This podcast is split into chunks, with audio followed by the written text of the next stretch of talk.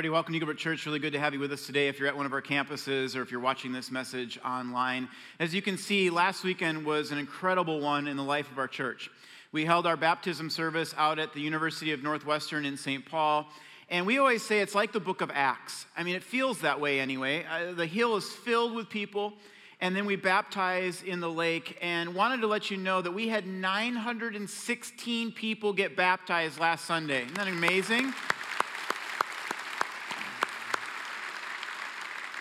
916 people who are now declaring they have found new life in Jesus Christ. And there's all sorts of pictures that I could show you from this day, but I just wanted to show you one that really moved me personally. This is a senior at Mounds View High School. And every time you turn on the news these days, it's just bad stuff. And it's depressing stuff. And I looked at this picture and I thought, wow, that's, that's some good news. That's a person who's found joy and life in Jesus Christ. And it's a picture of what God wants for every single one of us. You know, I, when I'm in the water and I'm baptizing people, oftentimes I'll ask them, What brought you to be baptized today? And I had one woman last Sunday say it was my divorce. It's the most painful thing I've ever gone through, but God got me through that. And here I am today to be baptized. I had another woman say it was the death of my child. When my daughter passed away, I didn't have any idea how I was going to get through that, but God lifted me up, and here I am today.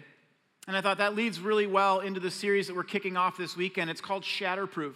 And it's based on a letter in the New Testament called Second Corinthians, specifically on chapter 4, verse 8 where Paul writes this he says, We are pressed on every side by troubles, but we're not crushed or broken. We're perplexed. We don't get it, but we don't give up and quit. We're hunted down, but God never abandons us. We get knocked down, but we get up again and keep going. Paul was shatterproof. He was pressed by trouble, but he wasn't broken or crushed. He didn't understand it. He was perplexed as to why this was happening to him, but he didn't give up.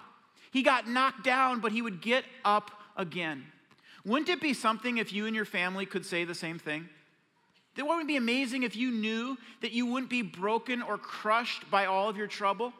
Or that even if you got knocked down by an illness or a criticism or a bad decision, that you knew that you could get back up again?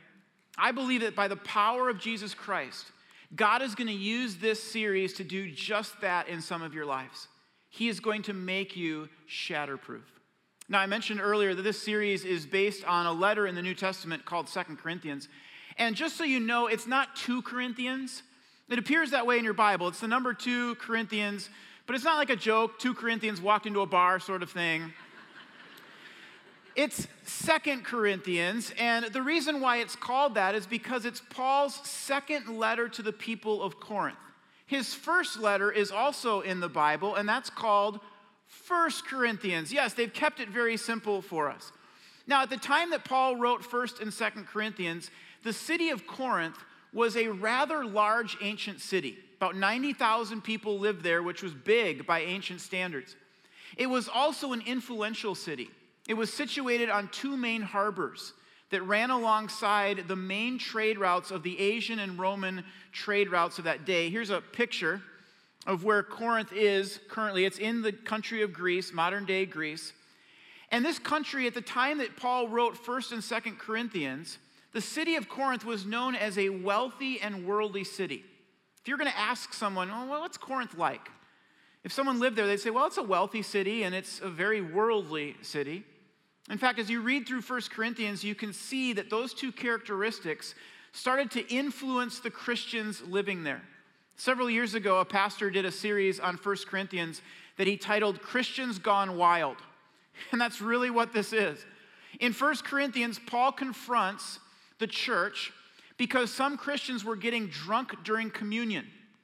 He then confronts a man who's been sexually active with his stepmom and then he confronts the rest of the church because they didn't do anything about it.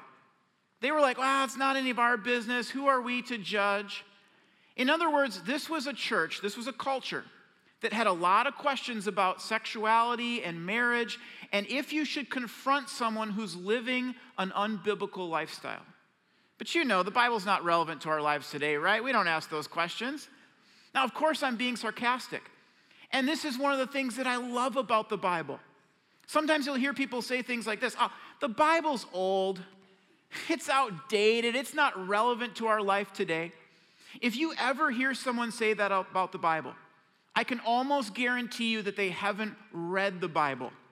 Because when you read through the Bible, you'll see it touches on issues like pain and purpose, marriage, sex, dating, singleness, anger, debt, divorce, contentment, and happiness. It touches on all the issues that are relevant to your life and to my life today. One of the other things that I love about the Bible is its historicity. For example, Muhammad supposedly wrote the Quran when he had a vision while he was alone in a cave. Joseph Smith supposedly wrote the Book of Mormon when he had a vision staring at some crystals that were in a hat.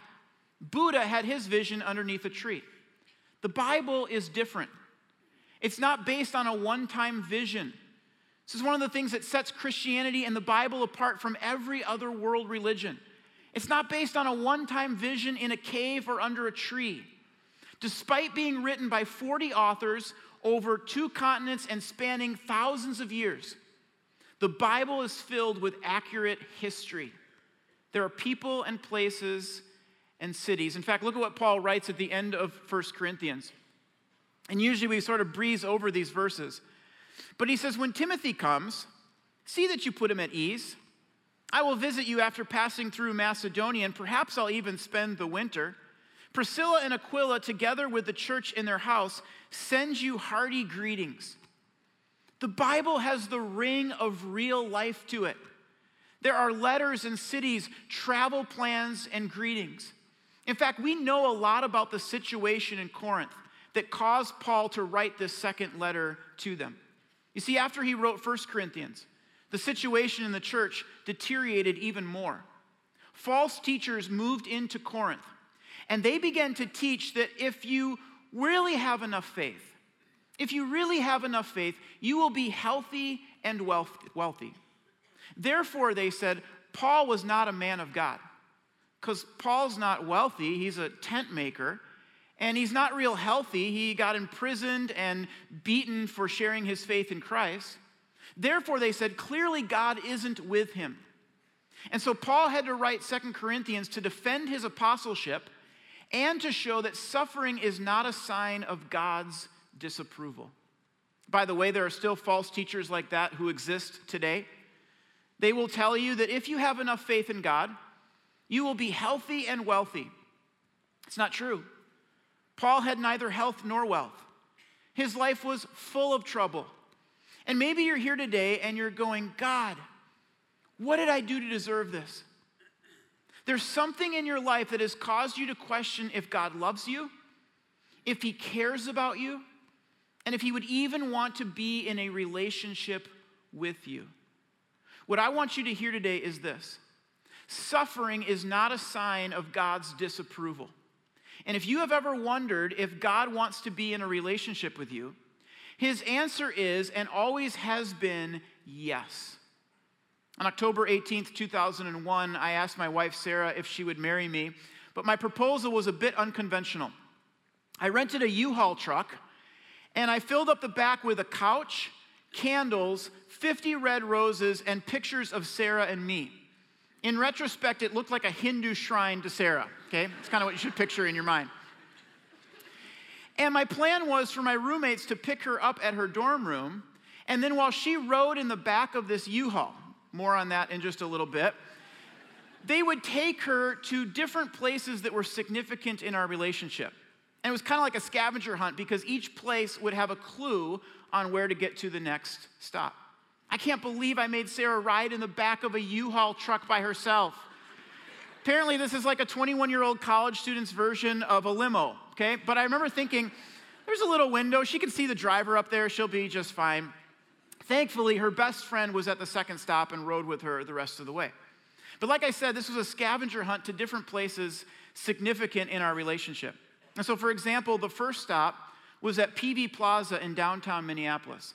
And I had one of my roommates dressed up like a street person, and he was playing our song on his guitar.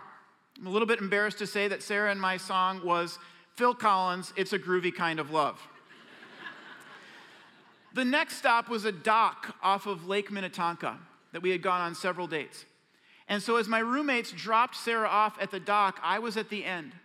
And as she started running down towards me, my roommates drove over to Wayzata Beach and they shot fireworks off over the lake. And so, when the fireworks show was over, I got down on one knee and I quoted from Psalm 37, verse 4. And it says, Delight yourself in the Lord, and he will give you the desires of your heart. I said, Sarah, for the last couple of years, I've been delighting myself in God, and you are the desire of my heart. Will you marry me? Bam! That's a pretty good proposal, don't you think? I thought it was pretty good. Yeah, thanks. Go ahead. Can you imagine if she would have said no? And that would have been a lot of effort for nothing. But here's the deal I knew she was going to say yes. She had been dropping little hints like, when are you gonna propose? And so, very subtle hints like that, that eventually I started to pick up on. I'm like, oh, okay. And so, I knew that she was going to say yes. As Paul begins his second letter to the people of Corinth, look at what he writes in chapter 1. He says, For the Son of God, Jesus Christ, who was preached among you by me and Silas and Timothy, was not yes and no but in him, it has always been yes. Here's what Paul means by this verse. If you have ever wondered if God would want a relationship with you, his answer is yes. God doesn't waver. He doesn't go back and forth and go, yeah, yes, no. Let's see how you're behaving next week. His answer to you has always been yes. Does God love you? Yes. Does God want a relationship with you? Yes. Will He forgive you? Yes. Does God want you back? Yes, He does. You don't have to wonder if God is going to say yes. Just like I knew that my wife Sarah was going to say yes before I even asked, you can know that God will say yes to you before you even ask as well. But all this raises the question why bother? Right? I mean, why bother renting a U-Haul, buying 50 red roses, and having your roommates shoot fireworks off over the lake? I mean, if you know she's going to say yes, just send her a text message. You know, hey, want to get married? I'm ready when you are, kind of thing. Here's why I didn't plan an elaborate proposal because I was trying to twist Sarah's arm into saying yes to me. I planned an elaborate proposal because I loved her. And in the same way, you might wonder well, if, if God's already going to say yes, I mean, why bother? Why bother going to church? Why bother reading my Bible or obeying God? Here's why. We obey God not because we're trying to twist God's arm into saying yes to us. We obey God because we love God. In fact, He's already said yes to you. That's not even the question. The question is will you say yes to Him? And that's the question I want to ask you today. Have you said yes to Jesus Christ? Has there been a moment in your life where you've come before God and you said, Yes, God, I really want to be in a relationship with you? For some of us, we've said yes, but not fully. Yes, God, but I don't want to forgive that person that I know you want me to forgive. Yes, God, but I don't want to break up with that person that I kind of know you want me to break up with. Yes, God, I'll go wherever you want me to go, but I won't go there. This has been an age old struggle for human beings. In the Garden of Eden, God said yes to Adam and Eve. He said, Yes, you can eat from any tree in paradise except that one tree over there. That one is forbidden. Adam took one look at naked Eve and he said, Amen, Lord. Yes, I will do whatever you want me to do, except I won't. I won't stay away from the one tree that you've asked me not to eat from. And so what happened? Adam and Eve sin. God comes back into the garden, and Adam and Eve hide from God. There are some of us here today who are still hiding from God. A couple months ago, I was weeding a flower bed at my house, and I took a pile of weeds across the street and I dumped it into the tall grass. And honestly, I didn't know if this was my neighbor's property or if this was like county owned wetlands or something, but I was dropping weeds into the weeds.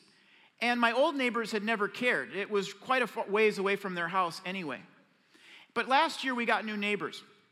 And so, about 10 minutes after I had dumped these weeds into the tall grass, I heard the wife of these new neighbors. And she yelled up to her husband, who was standing on their driveway. She goes, Hey, who dumped these weeds in here? And she's a fairly muscular woman. Like, I'm 50 50 if I could beat her in arm wrestling or not. And so I didn't hear what her husband said in response, but I saw her look up at my house. And I just knew that she knew. And so I did what my ancestors did I hid. I ducked behind my minivan and I peeked out, which is just a great picture, isn't it? Hiding behind your minivan. I then went into the house and I pulled all the shades and I told my kids, I said, just stay quiet for the next 10 minutes no matter what happens, okay? now, I'm not proud of this, by the way, but my plan did not work because my son Micah was outside playing basketball in the driveway and he just threw me under the bus. I mean, he took no responsibility. He just walked inside and said, Dad, the neighbors want to talk to you. so as I'm walking towards the door, I'm thinking in my head, why do you care? I dumped weeds into the weeds. It's so far away from your house, I wasn't even sure if that was your property. But by the time I got to her, I knew what I needed to do. I needed to apologize and take responsibility. And so I did. I went and got my wheelbarrow and I took the walk of shame. And it is a walk of shame because you just know they're watching you from the window the whole time that you do this. But isn't that the cycle that we get in with God? We sin, we justify our sin, and we go, God, why do you even care? I'm not even hurting anyone else. Why, why do you care about that, God? And then we feel shame, and then we hide from God. If you're an addict, that cycle should sound pretty familiar to you. But for all of us, we do this. We do it with neighbors, we do it with God. But what if you knew you didn't have to hide anymore? What if you knew that you could come before God and you could confess your sin, and His answer to you would be yes? Yes to forgiveness, yes to new life, yes to a fresh start.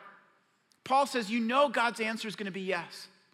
The question is, will you say yes to Him? For some of us, though, it's not our sin and our hiding that keeps us away from God, it's our suffering. In fact, I mentioned earlier, earlier that part of the reason that Paul wrote Second Corinthians was because it was these false teachers who said that if you're suffering, that's a sign that God isn't with you. And that may sound like kind of a strange argument to you until you realize that many of us give that argument to ourselves.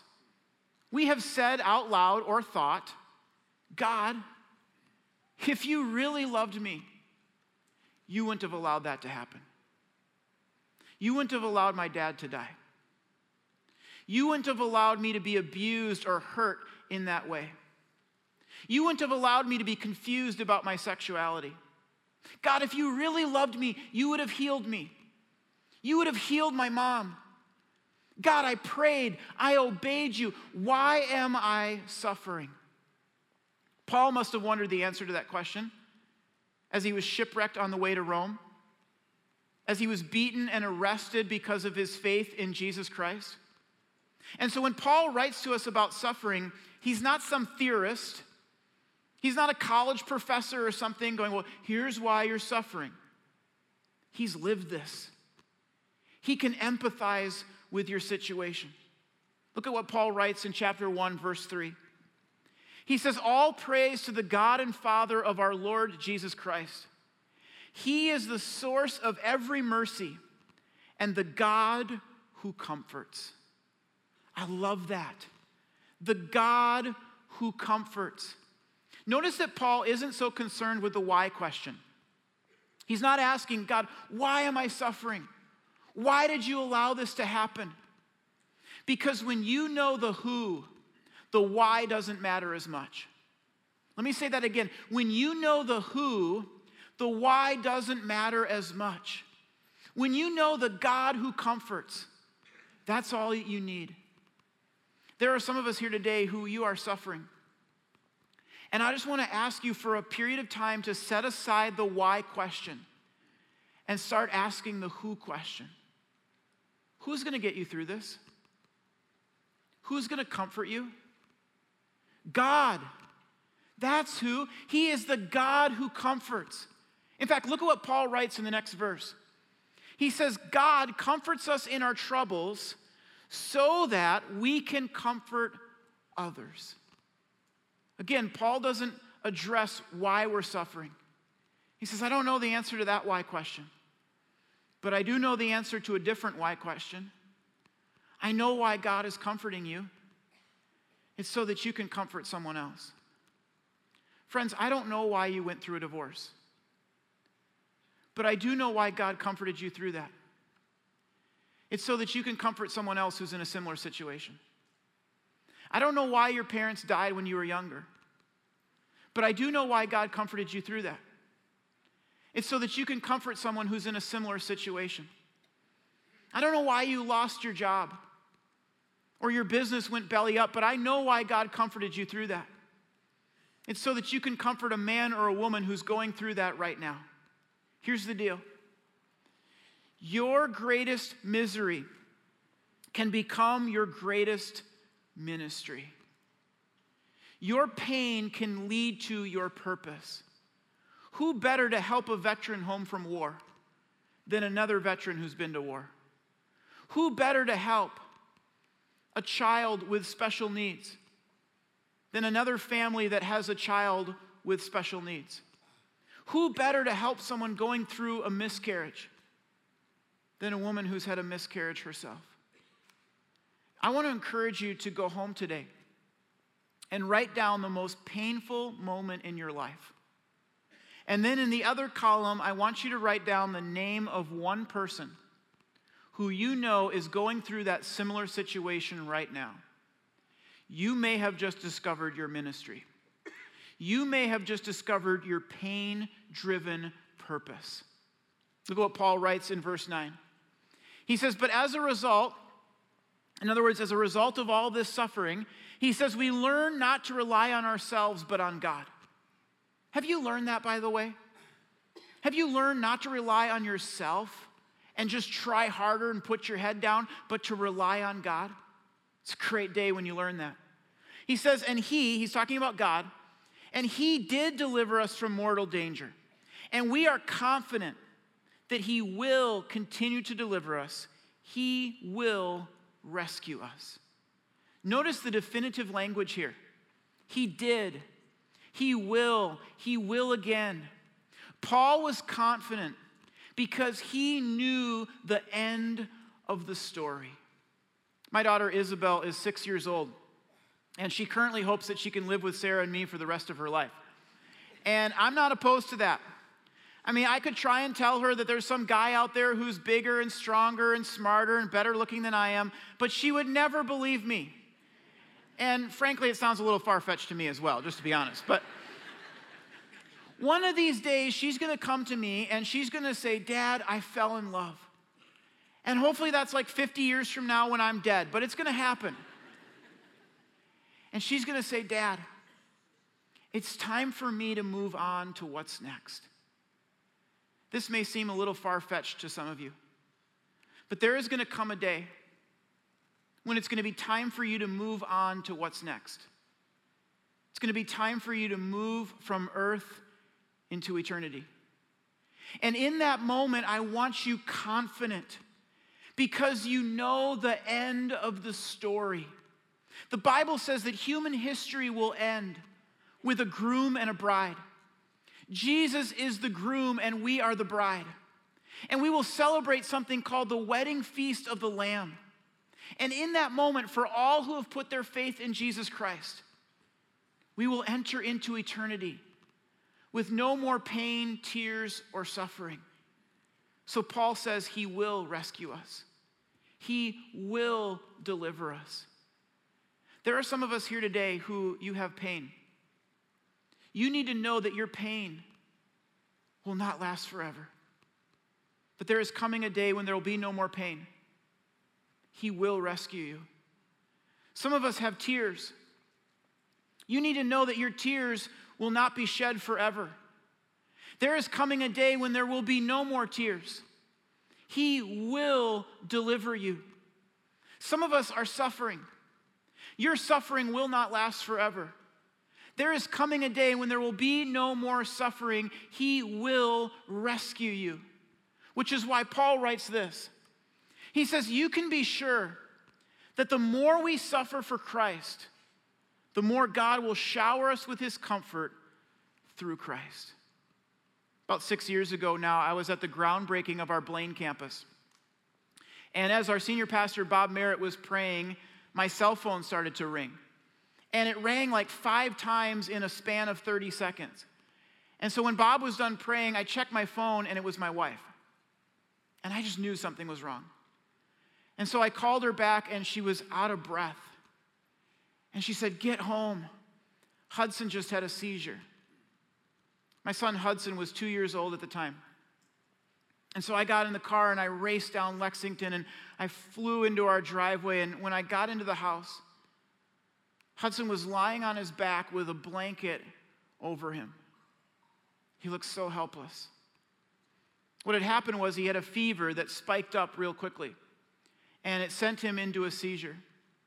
My wife Sarah was home with him at the time, and he started making these crazy noises, and his eyes rolled into the back of his head, and then he was unconscious, pretty much until the paramedics arrived. Being a father in a situation like that, and many of you who are parents can probably relate to this.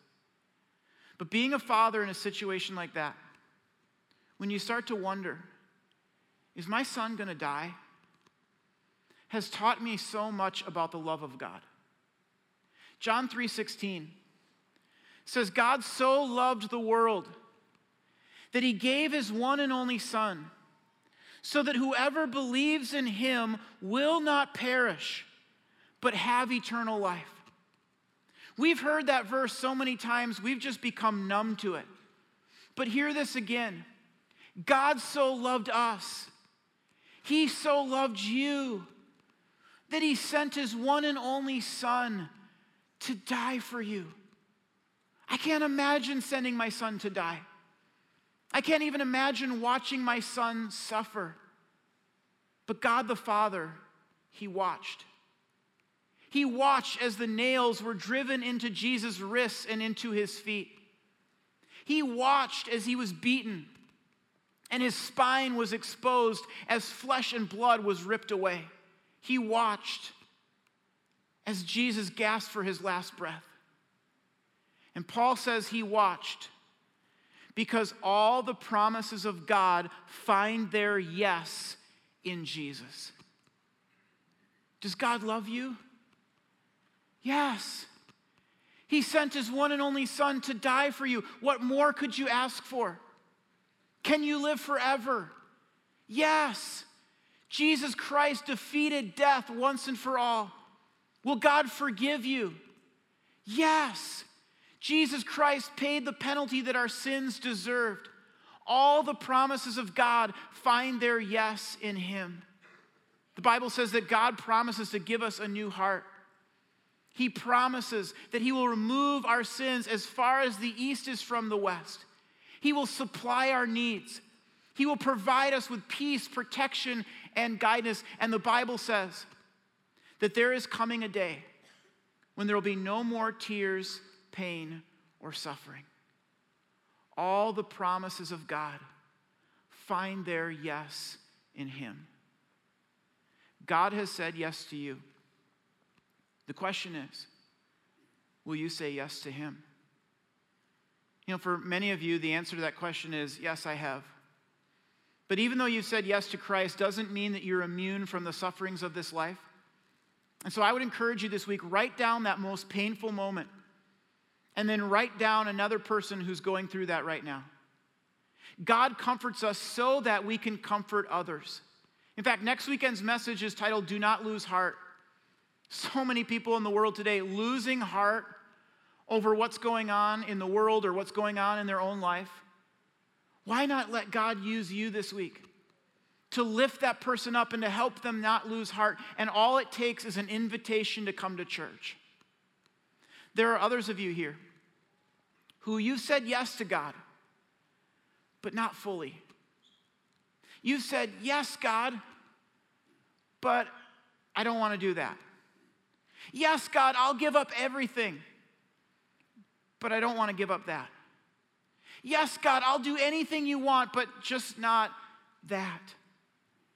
And I'm praying today that God would give you the courage to come before Him and say, Yes, Lord, everything I have, everything I am, it's yours. My answer is yes. There are others of you here today or watching this message online. And if you're honest, you have never had a moment in your life where you've come before God and you've said, Yes, I want to be in a relationship with you, God. Yes. And maybe you just thought that God never would want to be in a relationship with you. Maybe you thought he forgot about you or your sin was too much. And you needed to hear today that that's not true. Maybe you've just ignored God for years and you've just kind of lived your life. I believe that today God brought you to church or has you listening to this message for a reason. He has said yes to you. The question is, will you say yes to Him? And I believe that for many of you, you will because you have heard that today all these promises of God find their yes in Him. But the only way to have access to those promises is when you put your faith and your trust in Jesus Christ. And so, in just a moment, I'm going to pray. And I'm going to give you an answer, to, a chance to say yes. If you pray this prayer with me for the very first time, I want you to do one of two things. I want you, as you leave church today, to go out into your lobby and there's a sign that says next steps at all of our campuses. Just go there and tell the person standing by it, I said yes. And we don't want anything from you, we just want something for you. We want to get you started in this relationship in the right way. We don't want you just to pray a prayer and then go on living your life as you always lived it. So we got some free things we want to give you to get you started right. If that's not an option for you, you can text the word believe to 555 888. If you're watching this message online, you can do that as well. But let's remain seated and let's pray. And for many of you, this is going to be your chance to say yes to Jesus Christ. Let's pray. God, I pray for that person here who they've said yes to you, but not fully. They've said yes, but just sort of. There's something in their life that they're saying, God, I don't want to give that up. I don't want to do that. And God, I pray that right now that they would have the courage to say, God, everything I am, all that I have, it's yours. My answer is yes.